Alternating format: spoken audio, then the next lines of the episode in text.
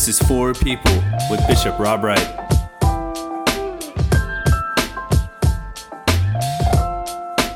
Welcome to episode eight of For People with Bishop Wright. I'm your host, Matthew Bowers. Just a reminder before we get into it this podcast is a conversation with the For Faith weekly devotional that is sent out every Friday. And you can subscribe to us on major podcast platforms by searching For People with Bishop Rob Wright. You can read this week's For Faith in the episode description if you haven't read it yet. Bishop, getting started, there's a lot to talk about and dig into as we look over that first Peter reading, especially with our ability to respond and be prepared. So, my first question to you is is what do you mean by readiness and response? And that's both a question for this time of COVID-19, but also what does that look like when life returns to whatever it may be after this? Um, what does it mean to live a life of faith and live a life of readiness and response? Uh, well, first of all, we're talking about um, you know First Peter, the third chapter, and and and Peter, you know, is a particularly interesting character because he's a guy who missed the mark, you know, on the big game day, right? I mean, he he got to the intersection and denied Christ three times, and Jesus knew he would, and and ends up being, of course, um, uh, the exact guy that Jesus decides to build the church on. So, so here's a guy with an incredible experience of of what it means to be faithful, and also what it means to miss the mark, and also uh, the immense amount of grace to get a second try to really sort of be a leader in this new thing that Jesus wanted to do. So, uh, just right off the bat, he's an interesting character, and so he's you know, uh, First Peter is just about encouraging some people who are in the midst of hardship. And so uh, it's immediate connection to, to where we are right now in this country, in this world, uh, and the hardship uh, that COVID 19 has brought on us. And so when I uh, took a look at that reading, which is just a reading for this Sunday coming, um, it just sort of jumped off the page to me this idea of readiness and response. And, and so um, I, I, like to think that, uh, you know, being immersed in scripture, being immersed in fellowship, uh, having an eye uh, towards what we call the apostles' teaching, you know, our tradition and what has been taught, um, should be uh, making us ready and it should be making us respond. And so I always like to say that belief in Jesus is not uh, about having a sort of luck, a cosmic lucky rabbit's foot. Uh, it's for it's for real world action and real world difference making. And Peter lays out a wonderful list. I want to talk a little bit about Peter because what is it about him or even all of the disciples that made Jesus choose them? Because we're talking about people who weren't in the inner circle of society, both in a religious setting and just a, a regular cultural setting. Yet Jesus looks at Peter and, and says, You are the rock which I will build on. So, why does Jesus go to the common person who, for many, may not be the best candidate to lead the movement that he's preaching?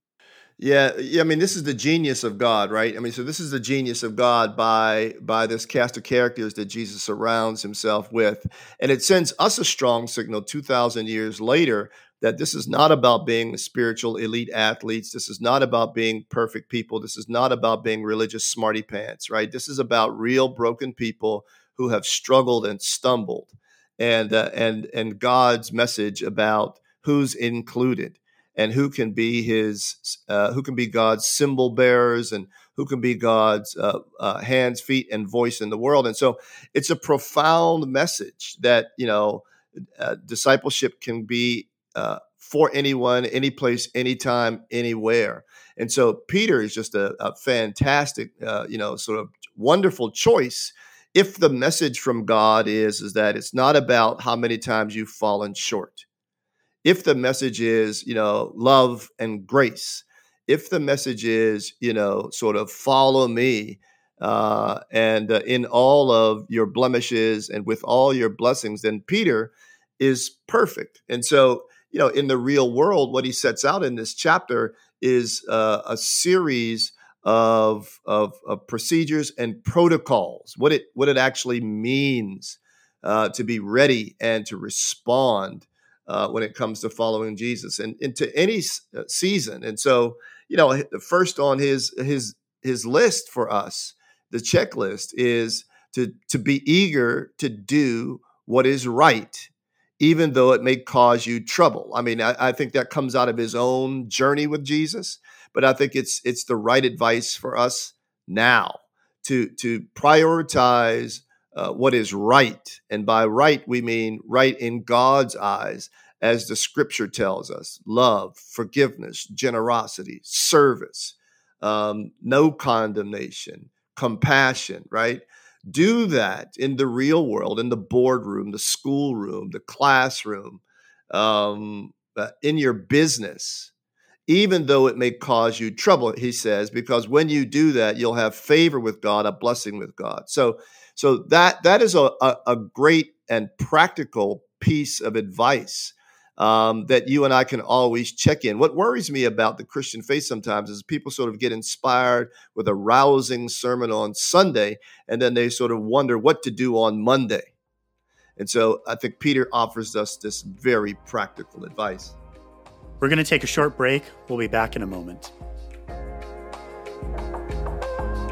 If you're enjoying For People with Bishop Rob Wright, we encourage you to subscribe.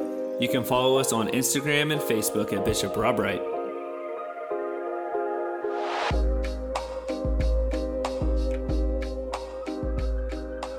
We're back with For People with Bishop Rob Wright. Bishop, there's a part about being eager that you included.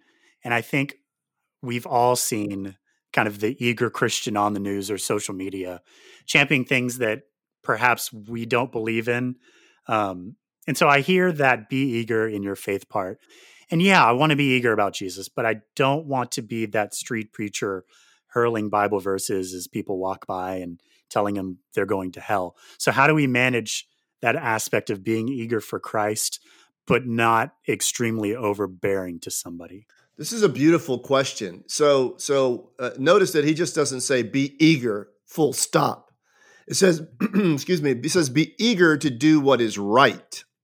So, I think that uh, a lot of times what we see is people eager to convince other people that they're right which is which is not what Scripture says at all. I I, I think that it, it, as we'll go along in the text, we see some other wonderful words that help us. So yes, be eager, be eager in generosity, uh, be eager in sharing hope, be eager in doing what is right, be eager in what is you know being kind, etc.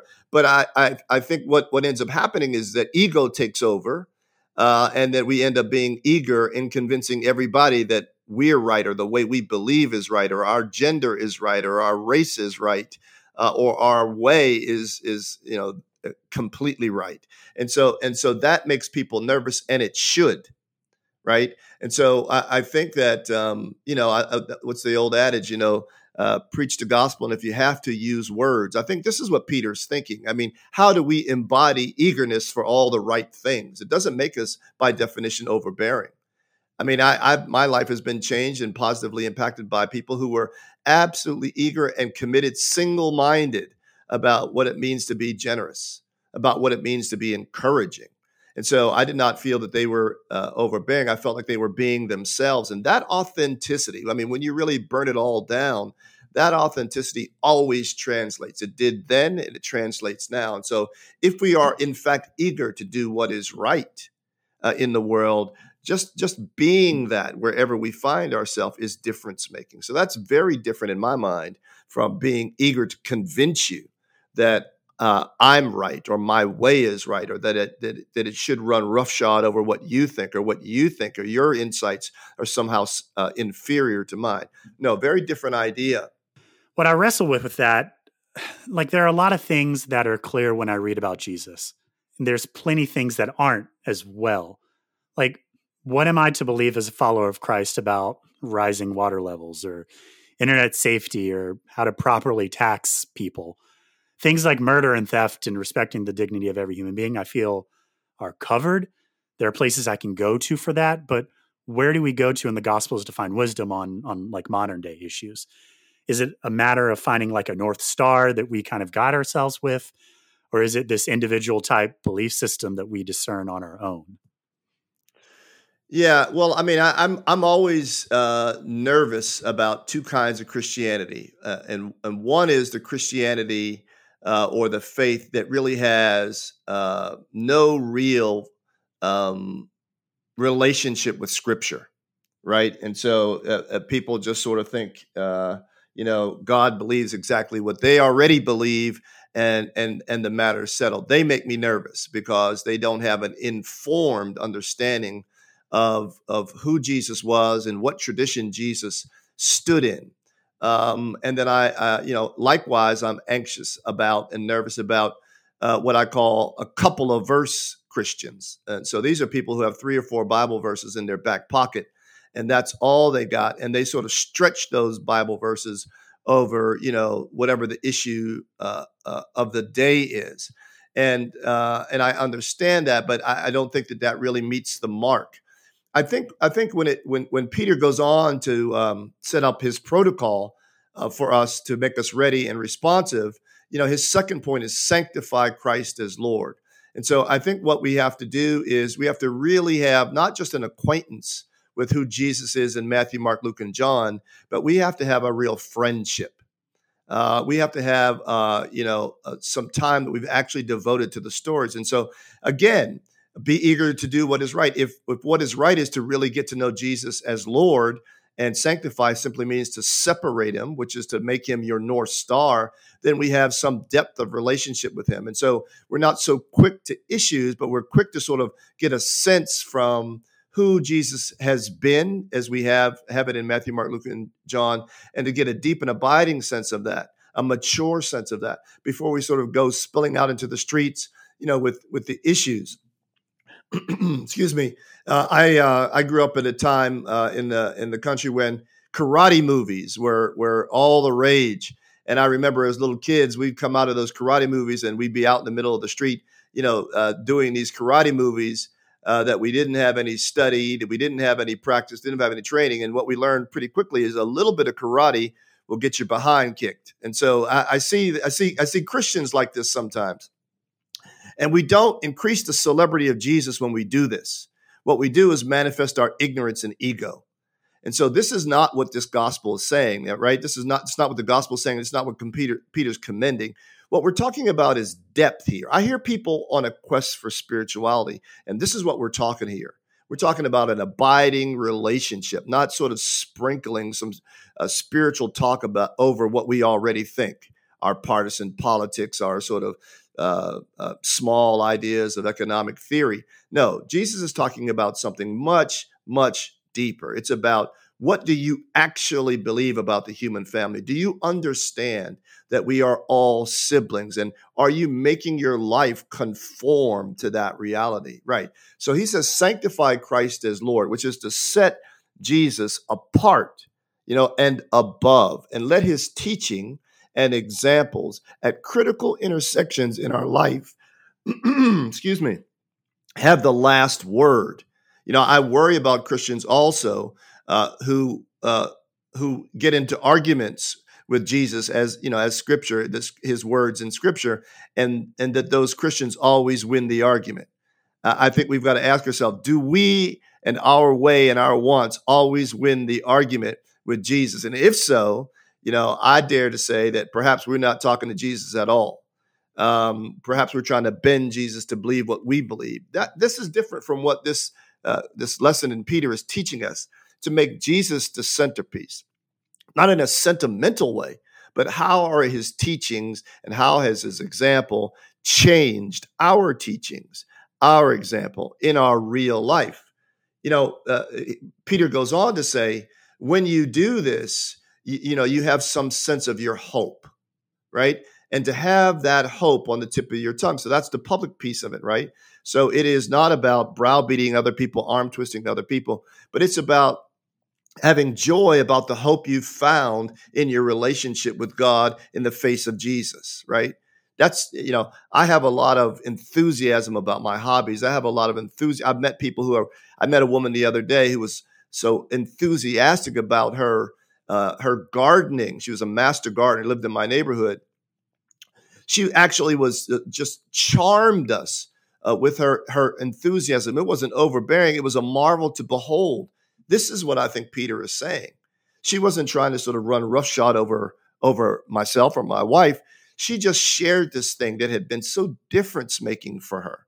And she did it with such a grace and a charm and a gentleness. I thought to myself, ah, there's the there is the genuine article. This is what Peter is talking about. Do you love God? And if you love God, you know, then you understand that God is love and God is gentleness.